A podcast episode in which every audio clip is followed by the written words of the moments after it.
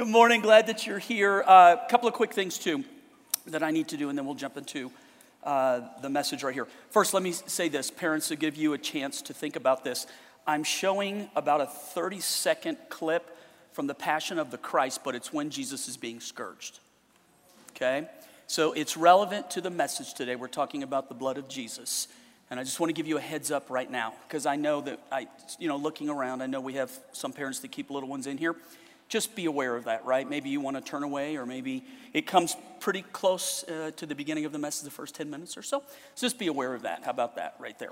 Um, show you something uh, cool, give you an update on the giving real quick for the Legacy Project. You want to pull that up, guys? And um, so the goal is 2 million over the last, I think it's been eight weeks now.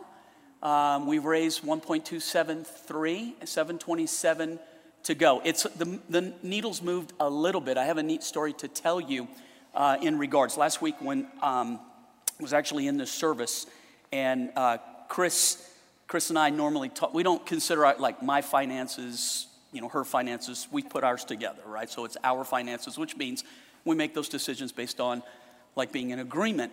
But every once in a while, something happens. And so um, I, most of you know I like motorcycles, and I had a project motorcycle that I was building over the wintertime. And I got it all done, and uh, I should have said to Chris, hey, I'm going to put it up for auction and then donate the money. But we hadn't had that conversation, and I didn't know when I was going to do that. But it seemed like last Sunday was the time to say something about it. So I did it and went off of the forgiveness over permission. How many of you have ever done that in your marriage? How many of you haven't done it twice in your marriage? Yeah. Um, so it wasn't, it wasn't a bad thing. But um, just didn't talk to her about it ahead of time and somebody responded. So it, here's the neat story that happened with it. Um, a person in the church said, Pastor, I'll give you 10,000 for it, and then I'll give an additional 10,000 to the legacy fund, and you can do with the other 10,000 whatever you want to. So all 20,000 goes to the legacy fund. But here's what the guy did with the bike. He said, There's a guy in our church who's wanted a Harley forever and his wife's in agreement and he's got a smaller bike that he's been practicing on and he's taken all the safety classes and he's been praying and praying and praying. And he goes so i'm going to buy this bike and i want you to give it to him anonymously right? Uh, yeah. So i brought it to the guy yesterday and you would have thought it was like gary it was just you know giving away. Here, here's when jesus said it's better to give than receive here's the reason why. If you can give it you have it and if you have to receive it, right, it's because you're not in that place yet. And so it was such a thrill uh, giving it uh, to this guy yesterday. And I didn't ask permission from him. I should have to share his name. Um, and I'll do that. I'll, I'll, I'll, get permission to, to do that. And I, uh, in fact, we took some pictures in front of it, and um, you know, and I'll, I'll show those. I just forgot to get permission, and I can't do that without uh, permission. But just want to say, guys, um, you know, as we're doing this, I don't know. I think in my mind, to lead it effectively is that you don't ask someone to do anything unless you're willing to do it first. And it's one thing to be willing, but it's another thing then to put the action behind it. And so, just trying to say to you through this entire project, we've led with our hearts and not just with our brains in this thing. And I believe that God brings both of those things together passion and smarts at the same time, and that's what makes it powerful and smart. But I just want to say to you, um, I just believe raising this money, the difference between us raising this and borrowing it, is that we then have the money to do ministry with. Um, even yesterday, uh, you know, heard from one of our missionaries, heard from the guys that are in India right now that are going to uh, a special needs home this morning. You can imagine in India it's a little bit different than it is in America, too, for how those things are handled one of our missionaries, uh, missionary pastor, Sabi, um, with his own money, had built a home in India for special needs people. Do you believe that? One of our pastors has done that. Now, money goes a lot further there than it does here. What you could do with 50,000 there is completely different than what you could do with it here. But there's just such a spirit of generosity in our church, and being able to say yes to all of those things is important. So I know that week after week, as I try to clean up this last part and get this done, I know some of you are like, Pastor, Let's quit talking about this. Guys, this is the mission of our church right now. And it can't be it's Pastor John's mission or it's the staff's mission. This is our church. Is it your church? It's your church. Then we do this together. So please pray about this. And if you can help us with it, it's fantastic. If you can pledge to it, that's great too. Um, please be praying. Week by week, we're getting closer and closer. Of course, this part of the project, I'll give you a quick update. every week when Todd comes to give me the lowdown with what's happened this last week. We're at the point now where it's like, uh, he, he goes, Do you want the good news or the bad news? I hate that choice. Like, just the good. It's like, just the good. But, you know, it's constant supply chain stuff and all of that. Just please keep praying right now. The reason I don't want to throw out the date is because it's, it's a moving target, but soon we will have that. We are very close. Offering the tours right now, like Rebecca said, if you haven't seen it, if you went over when we first bought it, when we dedicated it, when we did uh, trunk or treat, if you saw it then, you really haven't seen what the building looks like now. It's 90 some odd percent done. All but the finish work is uh, what remains. And I know I'm taking a little extra time, but you really should come see it. Uh, it really will give you a vision for the future and what God's doing for us, and it is a cool thing. Um, think that's it. Is there anything else to share about it right there? Good to go? Okay. Um, we're in a series called What If, and it's our Easter series. It only lasts four weeks long, and it started last week. So we're going to go last week, this week, next week, Easter, and then one after. And it'll make sense when we get to that, why we're extending it a week past um, Easter. The premise of the message simply is what if Jesus didn't. So last week we talked about what if Jesus didn't go through Gethsemane? What if when he said to the Father, if there's any way possible for you to remove this cup from me, please do it. But then he says the other thing, but not my will, your will be done. But what if Jesus hadn't gone through with it? And so we played off of that premise, and then we talked about why uh, Jesus went through um, what he went through. This week, I'm going to teach on the blood of Jesus. Now, I know here's the problem with this. I've said this before we are a, a larger eclectic church. We've got people from coming all different places in their spiritual walk. Some today are sitting in this room and they haven't even made up their mind, right? They're checking it out. Welcome. We are glad that you are here. We are glad that you are checking it out. We're glad that you're asking questions. If we can help with that as we go through this, let us know. One of the best ways to connect uh, afterwards, if you go to verse 5, you can find out how to have questions answered when you go back into verse 5.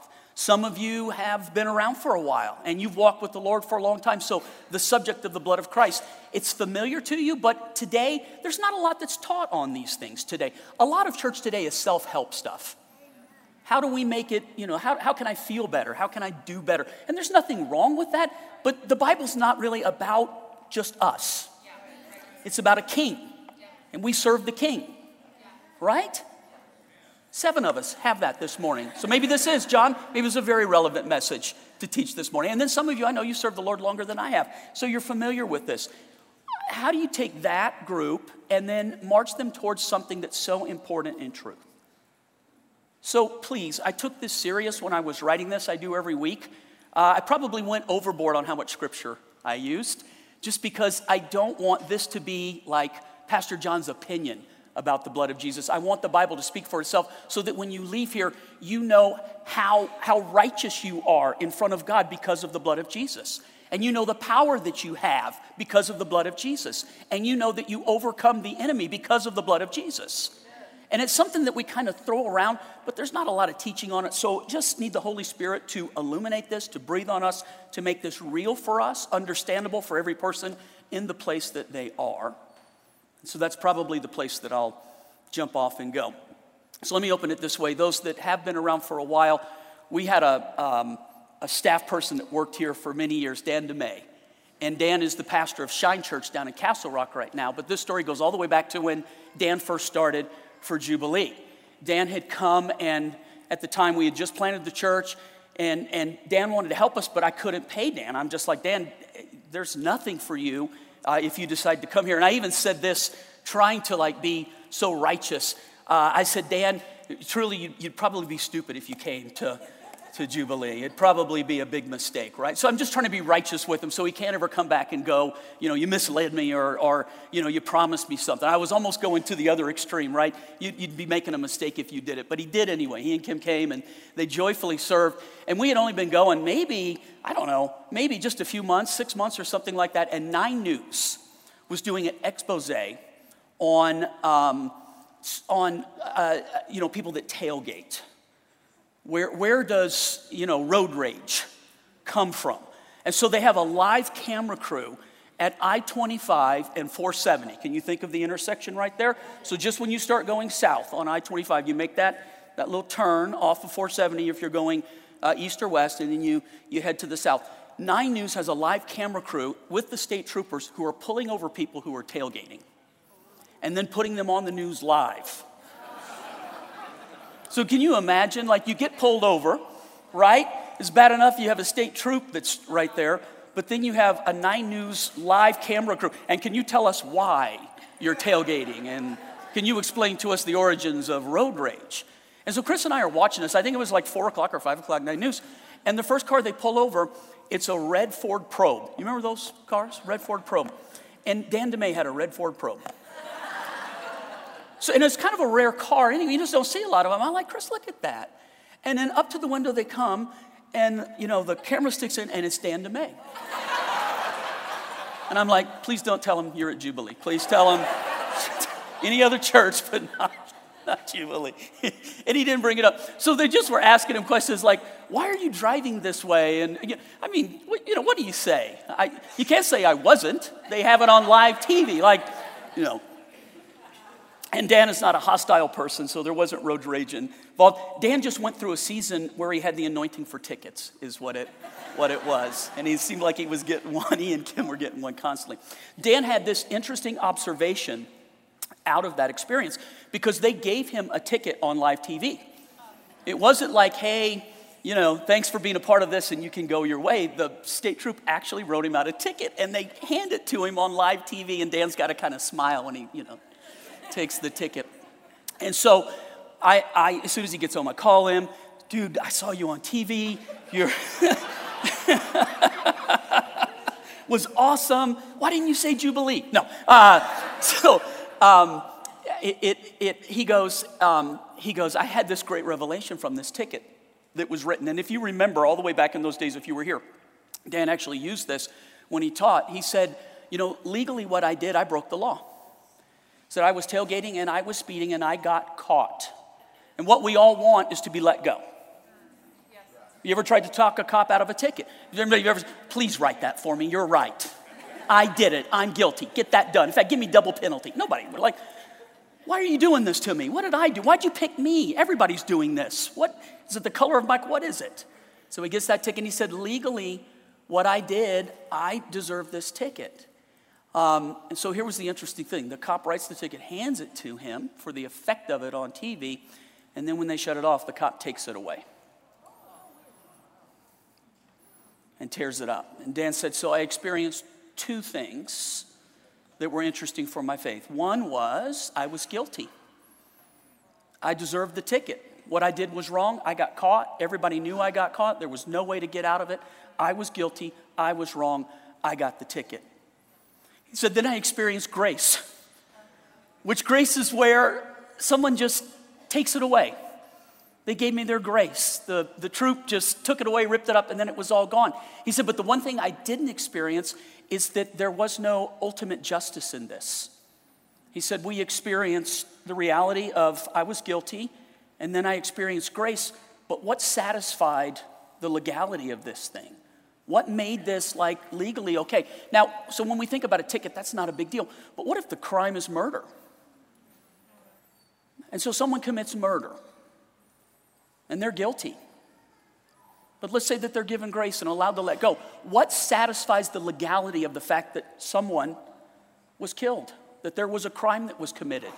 And the church, for the most part, understands the idea that I'm a sinner and God gives me grace, but we don't really think about what makes grace possible. What satisfies the legality of this? And the Apostle Paul was a lawyer, and much of how he wrote the New Testament was from that legality. If you read Romans or Galatians or Ephesians, he's arguing as a lawyer for the grace of God in our life, but that Jesus made the grace possible because he paid the price. He satisfied the legality, and we just don't think of the legality part of it very much.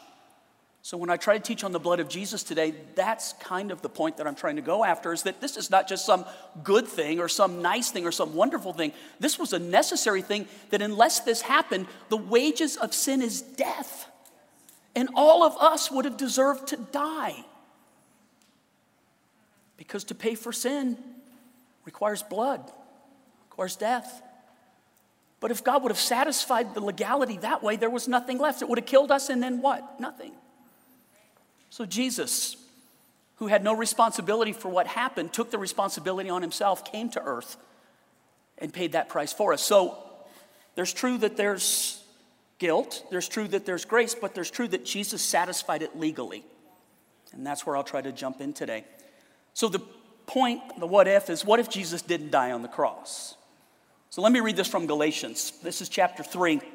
It's just a few verses. It says, Those who depend on the law to make them right with God are under his curse. For the scriptures say, Cursed is everyone who does not observe and obey all the commandments that are written in God's book of the law. Don't go any further, real quick.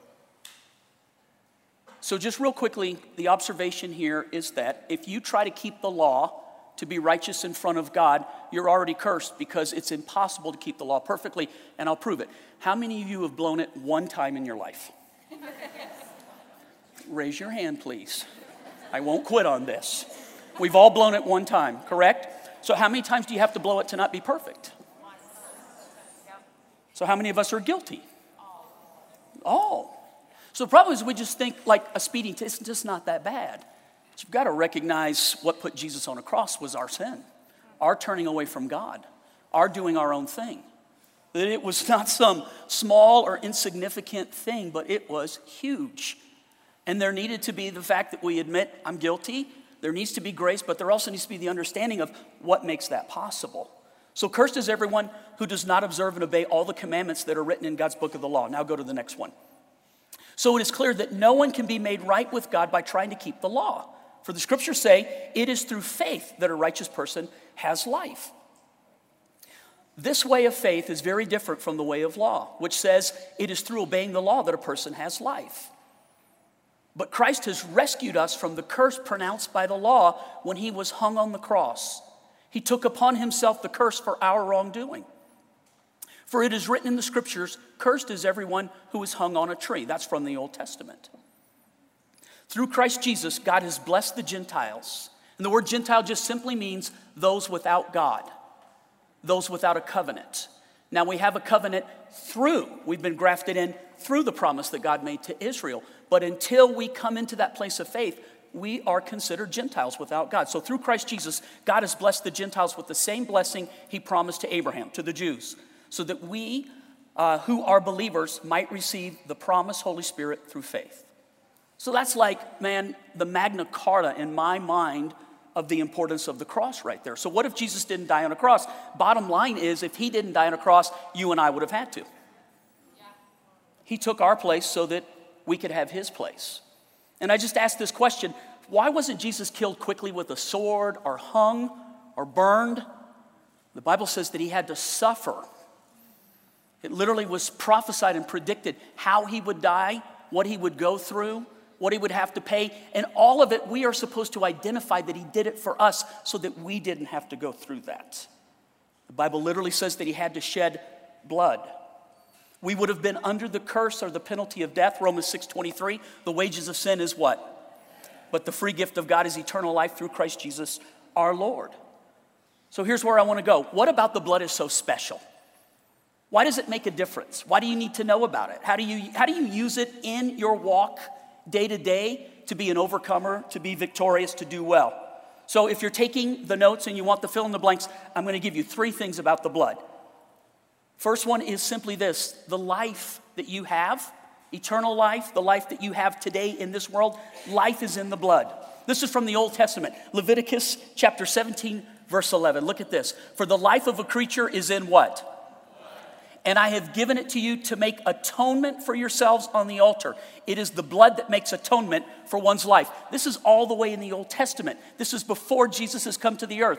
People confuse what the Old Testament is about and what the New Testament is about. They tend to think that in the Old Testament, God was grumpy, God was angry, God was in a bad mood every day, and he took it out on everybody around him. But the Old Testament, the Bible says, is a type and a shadow, a prediction, a foretelling is trying to show a bigger truth. And then it says in the New Testament, Jesus is the fulfillment of all of those things that were a type and a shadow in the Old Testament.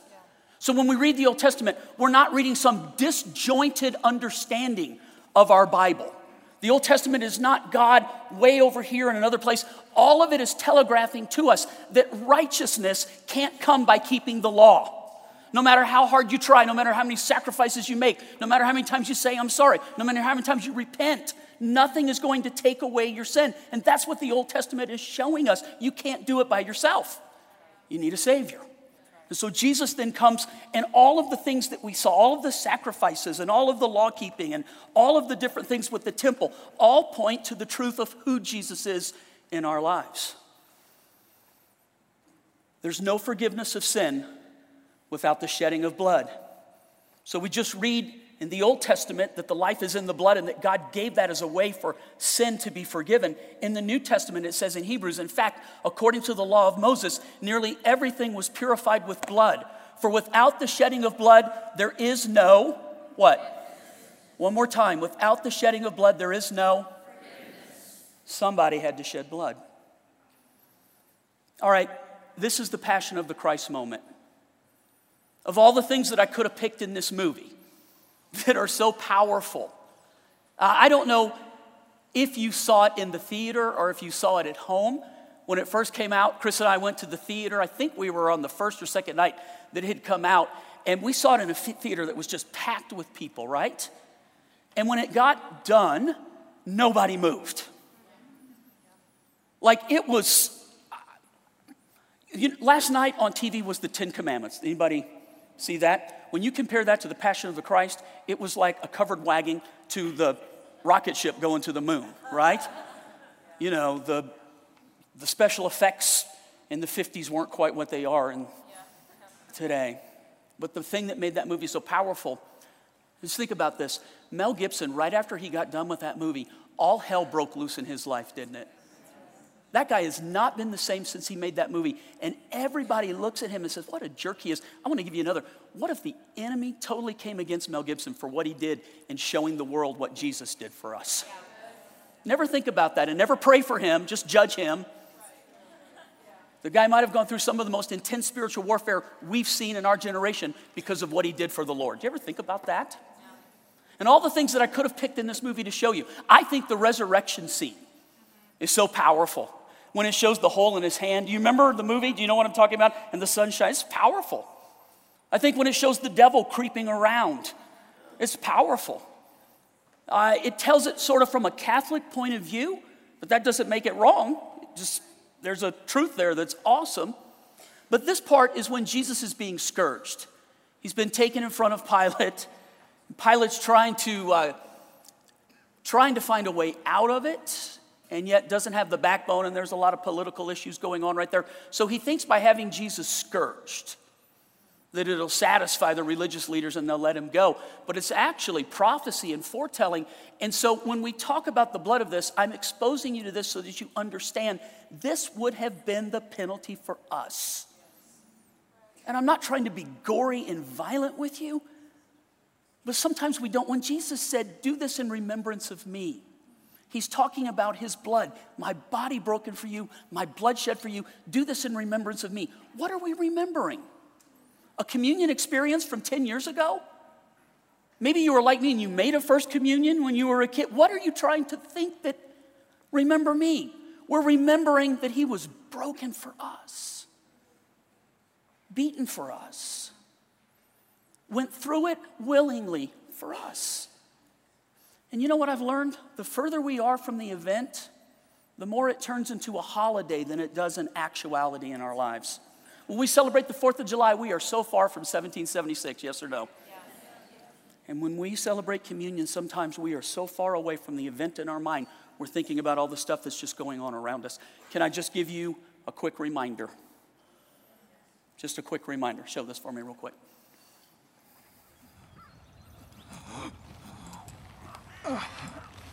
Offerte! Peter!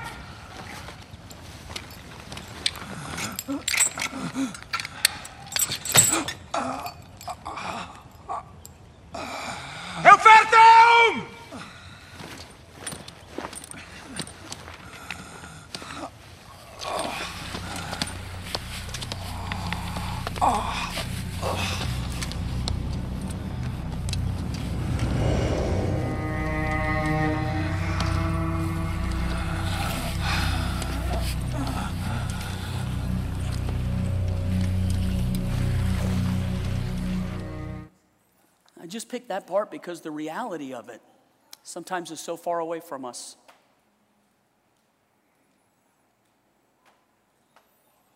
The life is in the blood.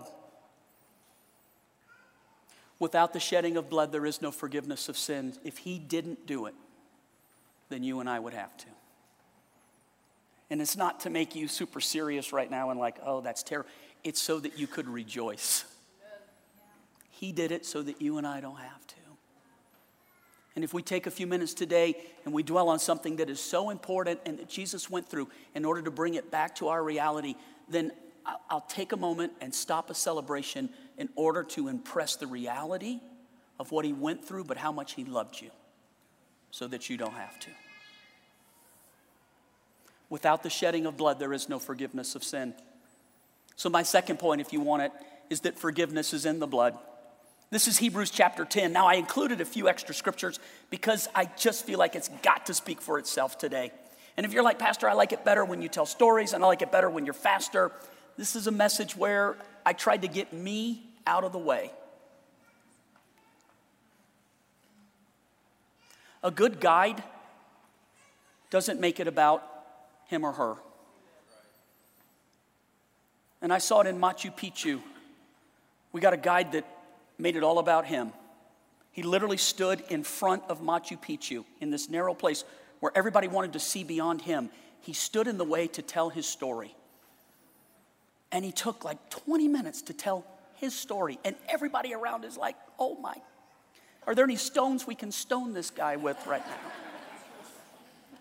And the Lord said to me, A good storyteller tells the story about the one who the story is written about, not themselves. If I get out of the way a little bit today, it's because I want you to see Jesus.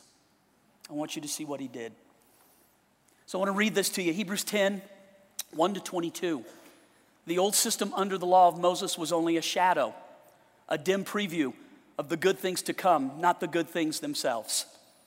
The sacrifices under that system were repeated again and again, year after year. Remember, the high priest, year after year, on the Day of Atonement, would go up with the blood of the sacrificial lamb. And he'd sprinkle the blood. And it wouldn't wash away the people's sins, it would cover the sins. And what a difference, because the Bible says that Jesus' blood is more powerful and washed away our sins, not just covered our sins. Year after year, but they were never able to provide perfect cleansing for those who came to worship. If they could have provided perfect cleansing, the sacrifices would have stopped. For the worshipers would have been purified once for all time, and their feelings of guilt would have disappeared. But instead, those sacrifices actually reminded them of their sins year after year. For it is not possible for the blood of bulls and goats to take away sins. That is why when Christ came into the world, he said to God, You did not want animal sacrifices or sin offerings but you have given me a body to offer. You were not pleased with burnt offerings or with other offerings for sin. Then I said, Look, I have come to do your will, O God, as it is written about me in the scriptures. First, Christ said, You did not want animal sacrifices or sin offerings or burnt offerings or other offerings for sin, nor were you pleased with them, though they are required by the law of Moses. Then he said, Look, I have come to do your will, Father. He cancels the first covenant in order to put the second into effect. For God's will was for us to be made holy by the sacrifices of the body of Jesus Christ once for all time. Under the old covenant, the priest stands and ministers before the altar day after day, offering the same sacrifices again and again, which can never take away sins. But our high priest, which is Jesus, offered himself to God as a single sacrifice for sins, good for all time, so that he doesn't have to come back once a year and die again. His blood was presented to the Father once and for all, and the Father said that's good for eternity. Then he sat down in the place of honor at God's right hand. Then he waits until his enemies are humbled and made a footstool under his feet. For by that one offering, he forever made perfect those who are being made holy. And the Holy Spirit also testifies that this is so. For he says, This is the new covenant I will make with my people on that day, says the Lord. I will put my laws in their hearts and I will write them on their minds. And then he says, I will never again remember their sins and lawless deeds. And when sins have been forgiven, there is no need to offer any more sacrifices. And so, dear brothers and sisters, we can boldly enter heaven's most holy place because of the blood of Jesus. By his death, Jesus opened a new and life giving way through the curtain into the most holy place. And since we have a great high priest who rules over God's house, let us go right into the presence of God with sincere hearts, fully trusting Him. Let us go right into the presence of God with sincere hearts, fully trusting Him. Amen? Amen. For our guilty consciences have been sprinkled with Christ's blood to make us clean, and our bodies have been washed with pure water.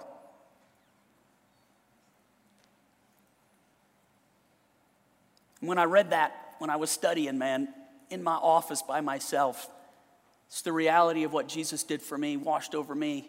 I'm thinking, God, how you've changed my life, what you've done, and how do I stand up, God? How do we see this thing happen for all of our people? Guys, listen to me. all of the preaching in the world can make you excited, can get you to say amen, can make you feel this way or that way, but unless it results in real change in your life, it's not worth a flip. And I don't have the ability in me to make real change happen in you, but I can point you to the one who can make real change happen in our hearts. This is what our God has done for us. This is from the message version of that scripture. I read this and, dude, I was just celebrating in front of the Lord. I thought I'd read it to you. Friends, we can now, without hesitation, walk right up to God in the high holy place. Jesus has cleared the way by the blood of his sacrifice, acting as our priest before God. The curtain into God's presence is his body. So let's do it, full of belief, confident that we are presentable inside and out. And the Lord wants you when you come in here, when we're worshiping, if your mind goes to all the things that are wrong in your life, ah, let me tell you something that I struggled with for years. Um, I was raised as a legalist and not really enjoying the grace of God. So it was always about like, got saved under grace, and then I was handed a list of all the things you had to do. Anybody else go to that church? So you had to cut your hair a particular way, you had to dress a particular way. The biggest thing is you couldn't eat certain things, couldn't drink certain things, couldn't go certain places. Remember those? And so you tried to keep, now we said we got saved by grace. But immediately we're put under the law. And so we're trying to earn, earn, earn, earn, earn all the time. Work. Like, remember the Avis slogan? We try harder? So the church said, let's try harder. Let's be sorry about what we did, but let's try harder. And so we got on this trip of always trying harder, trying harder, working harder, working harder. What does that get you? Tired and burnt out, and it'll turn you against. You'll connect that to who Jesus is, and pretty soon you're like, this has no place in my life. There's no joy. Or you'll stay with it because you want to make sure you go to heaven, but you're not enjoying the place that you're living right now. So, Peter, think about that, man. We're going through all of the motions because we love God, but suddenly our heart. So, we have, here's what we have we have a Christian lifestyle, but we don't have the Christian life that was promised to us. And lifestyle is never a substitution for life. So, you're doing all the things right? You're reading, you're praying, you're giving, you're singing, but you find no life in it. Because somehow, it's what Paul said who has bewitched you? Who's got you off of this place where it was grace and now you're into works, man? And you don't even know it. And what's subtle about it is we point to other people that we see that have to pray a certain amount of times a day or wear a certain costume, and we think they're the ones that are in legalism, not knowing that we may not have that costume, but we're doing the same thing, trying to be acceptable to God. And He frees us so that when we come into His presence, if the first thing you do when you close your eyes, when you pray or worship, is you start thinking about all the things that are wrong with you, the devil has you in a terrible place. And I know I'm talking to people because I know what it was like for me, and still I fight it. Even in the back, I'll open that door, stand right there. When they were worshiping today, something special is going on with the worship in Jubilee right now. So don't know exactly what it is. Dude, I, here's for me when the Holy Spirit is moving, it just melts my heart. I tend to get weepy, which is not like, you know, it's not like the veer. I would have rather been like, I'd like to run. I'd like to jump, leap through a troop. No, I'll cry my way through a battle. So it's, and I, so the Lord just moving in that powerful, powerful way in worship right now. And I think to myself, how many people are kept from enjoying the thing that I just said because your mind is so focused on all the stuff that's wrong with you? So you start doing, a, God forgive me for this, and God forgive me for that. And, and here's what the Bible is telling He has forgiven you. You are clean. Walk into his presence boldly, knowing that he invites you today and that he wants you there and that you have a place at the table and you're not some stranger, you're not distant, you're not far away. You don't not fit in, you fit in. You belong. This is your place. God has called you to it. So there should be this rush that as soon as the opportunity is there, come in. We run to it. Oh, I can't wait to get with him.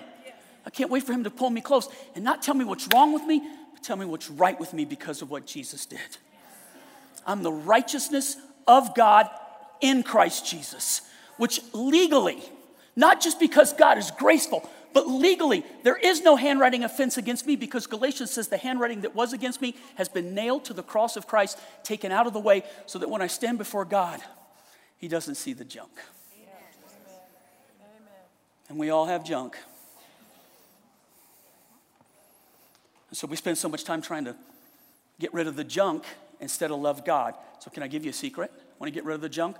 Love God and let Him work in your life. Let His blood cleanse you. Let His righteousness be your righteousness. And put away all the other stuff. Man, if I could tell, like, you know, if you could get a hold of someone 12 or 15 or 18, you know what? If you could get a hold of somebody 58 and get this message to, it changes everything.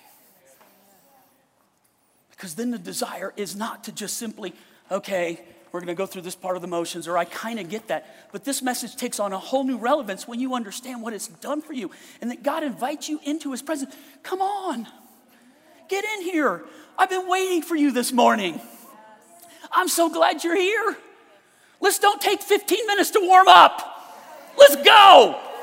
Come on. Ah, a God who's actually excited that you're here. Where did we get a crazy picture like that? Do you remember the story of the prodigal who goes and does his own thing? There's a lot of translations for what that could be, but I think we can relate to it. As a kid whose father is that father, we went and did our own thing. And then when the light comes on, even the people that are servants in the house have it better than I have it right now.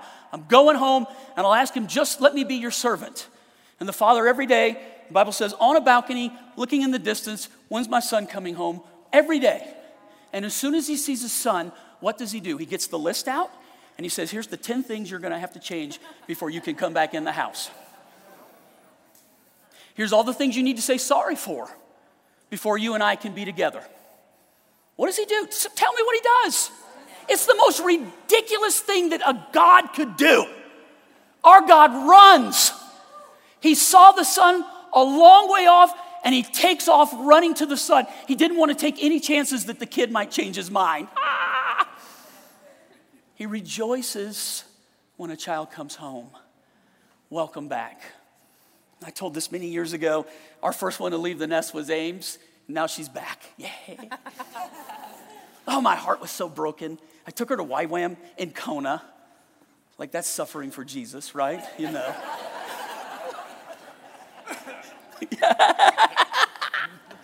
I'll sign up for that one, Lord. I'll go to Kona with. Uh, but leaving her there, and it was the first one. How many dads can relate to the first one and it's a girl who leaves your, oh. I mean, it's, when it's a boy, it's hard to, but it, when it's a girl, and it was, was my first, right? Oh, broken heart. I get on the airplane to go home.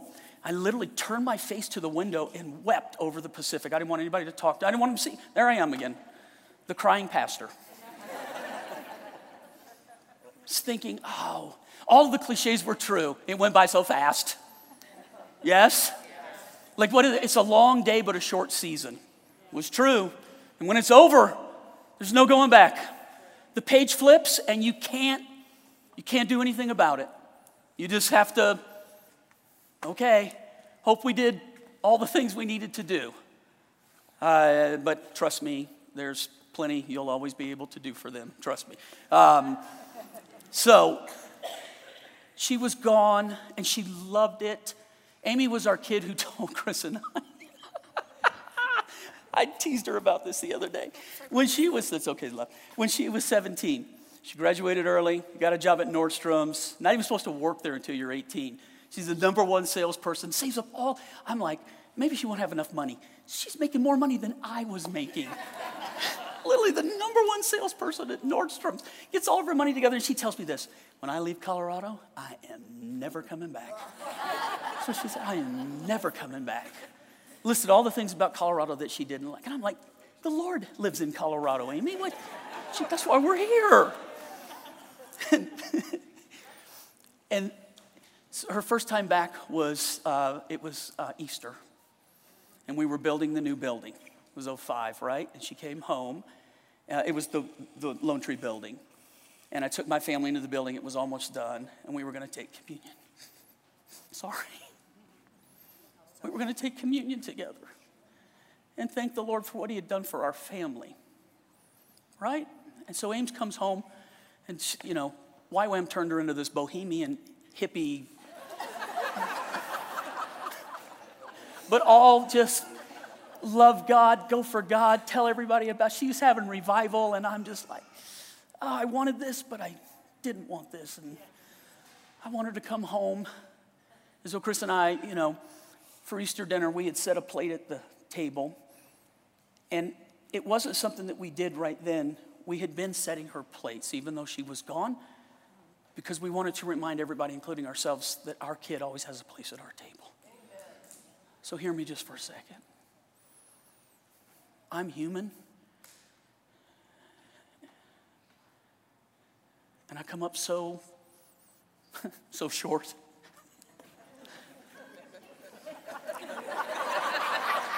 Wow. That was that was slow. That was really, really. I filleted myself in front of all of you, and you just left me hanging out there like, oh, short. Yeah, yeah, you got it. But come up short, just. But the Bible says if a human can love that way, how much more does God love us? So that, like, every time you come here, man, there's a place set for you right here. Nobody else can sit in that place. Nobody else has that place in God's heart. Nobody else can touch him like you touch him. That is not a place where somebody else can come in and sit there. It will always be your place. So he's wait, like I wouldn't wait for her to come sit in your place. This is your place. We have four other kids we love with all of our heart, but they can't have your place. Only you can have your place. And we think of a God like in the Old Testament who's judging this or trying to show that righteousness can't come by keeping the law.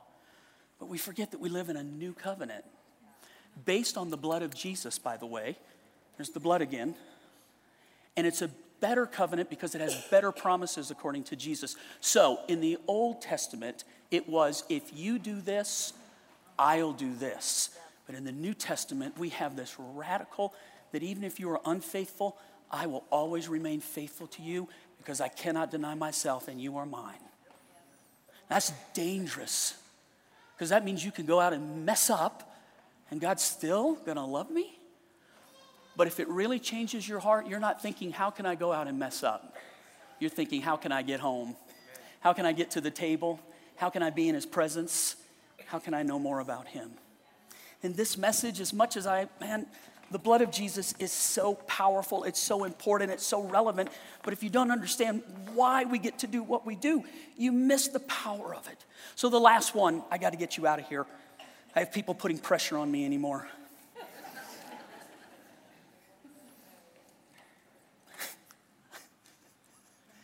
this morning, I'm going to tell on you for a minute, Amy. right back in this room, here's what I say. I've used a lot of scripture. I hope it's not too much. You know what I want the staff to say? No, Pastor, it's not too much. Amy said, nothing can be longer than last week, Dad. nothing can be longer than last week. Oh, yeah? Here's the last one protection is in the blood. Exodus 12. Look at this real quick. It's really important. Then Moses called all the elders of Israel together and said to them, Go pick out a lamb or a young goat for each of your families and slaughter them for the Passover animal, the Passover meal.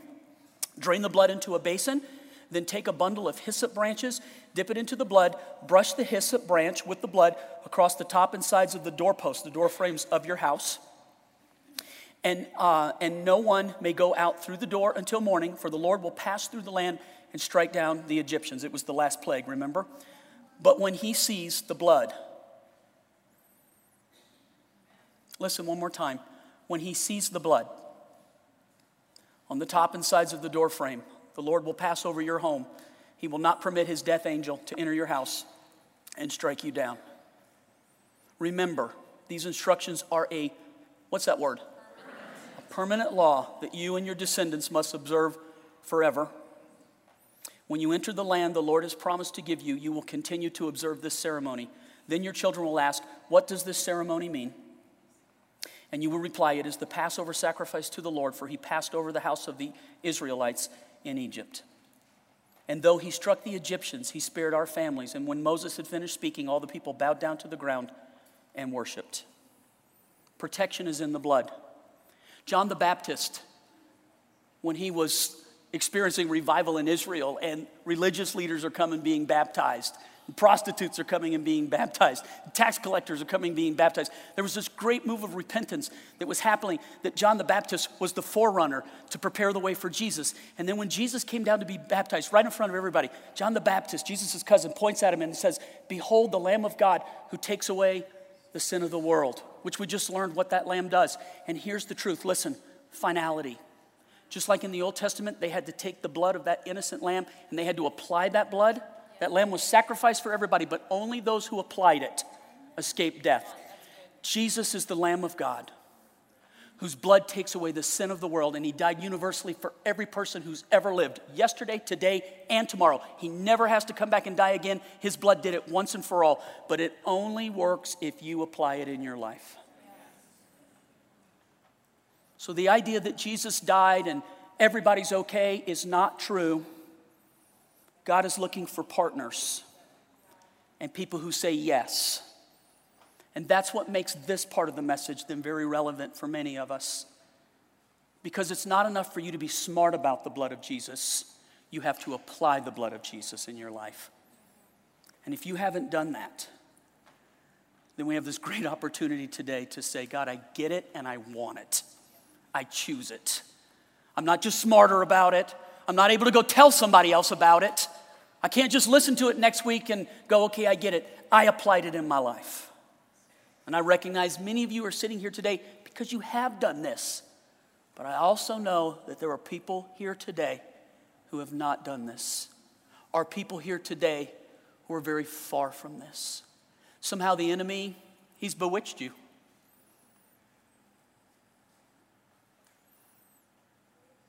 He's misled you. You started out on such a sure path, and your joy, ah, the joy you experienced was so profound and so good. And now it's like it's like it happened to somebody else because it's been so long. And you're so far from it. What I said today is true. The enemy's got you in a place that the minute you come into God's presence, the very thing that happens to you is you start thinking about all the stuff instead of thinking about what God has done in his invitation. And I believe that the Lord would like to renew for those who are far from that. It's like I said, the further you got from that date, the more it became about, I know what the date was for, but you don't live in the reality of what the date provided. And where are you with that? So, would you pray with me right now? And Father, I rely on nothing else right now except you and you alone. Your blood makes perfect. Your blood is the sacrifice. There is no other way. Here's what Jesus said Jesus' own words listen, I am the way, I am the truth, I am the life, and nobody comes to the Father unless they come through me. That's not my testimony. That's not an apostle's idea. Those are the very words of Jesus I'm the way, I'm the truth, I'm the life. He's the way. And if you would come to the Father today, then you come through what Jesus did.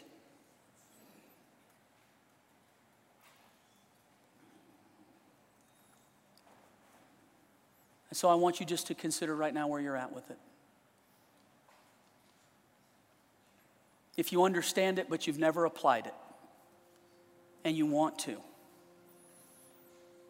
then God gives you the opportunity today. And if you want to say yes, He's trying to tell you there's a place at the table for you. That He loves you.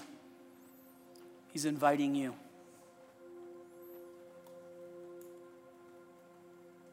And if you know what I'm talking about, but it just seems like, Pastor, it's what you said. It's just almost like somehow the enemy just bewitched me.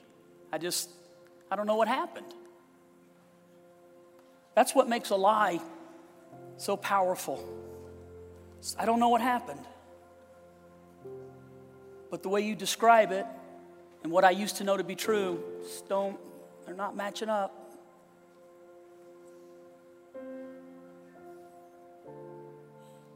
And if you could believe that God would want to renew that in you as much as He would want to bring somebody into it for the first time.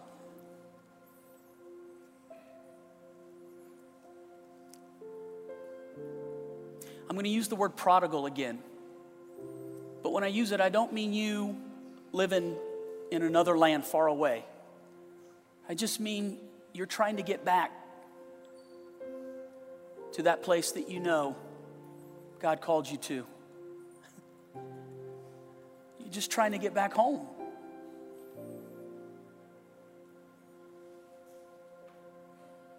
Just like I have a Christian lifestyle, but I don't have Christian life. I don't have the life that Jesus promised.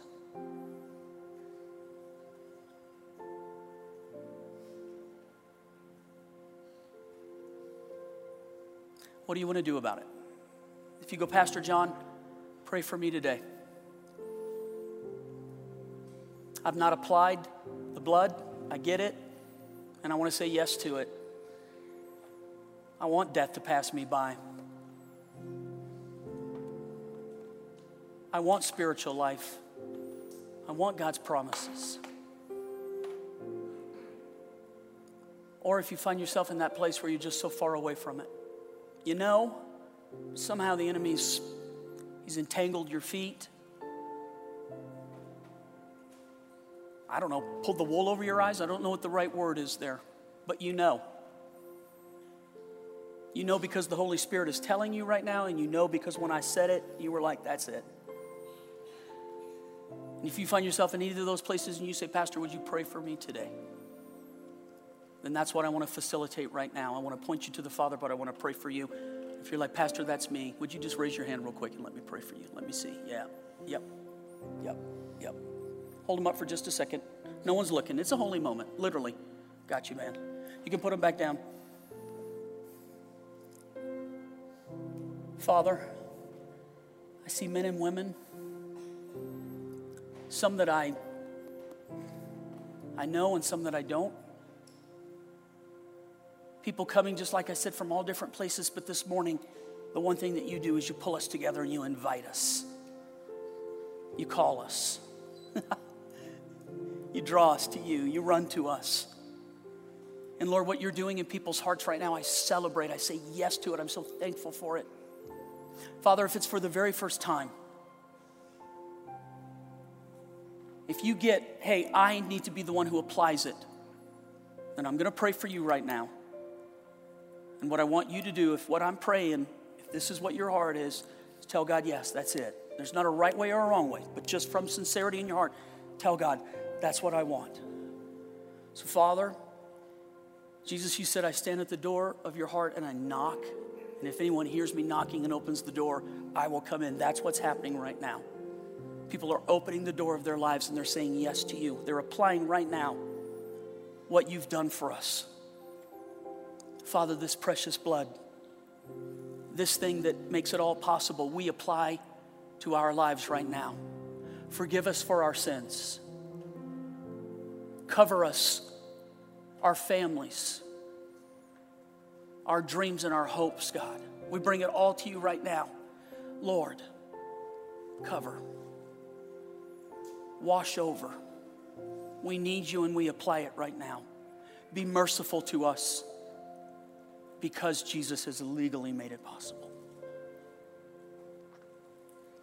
For those of you who find yourself in that place of just, Pastor, I've just been so far away, maybe you'd even say that my heart is cold, indifferent, hardened. I don't know what language you would use. I know I can describe it from my own life when I've been there. It's like you're,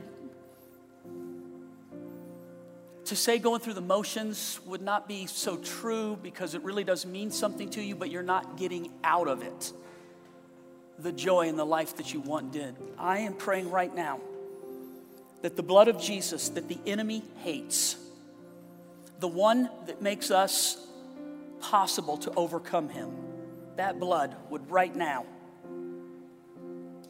apply into the heart, the life, and the mind of every person who finds themselves somehow pulled away, bewitched, entangled, whatever the word is.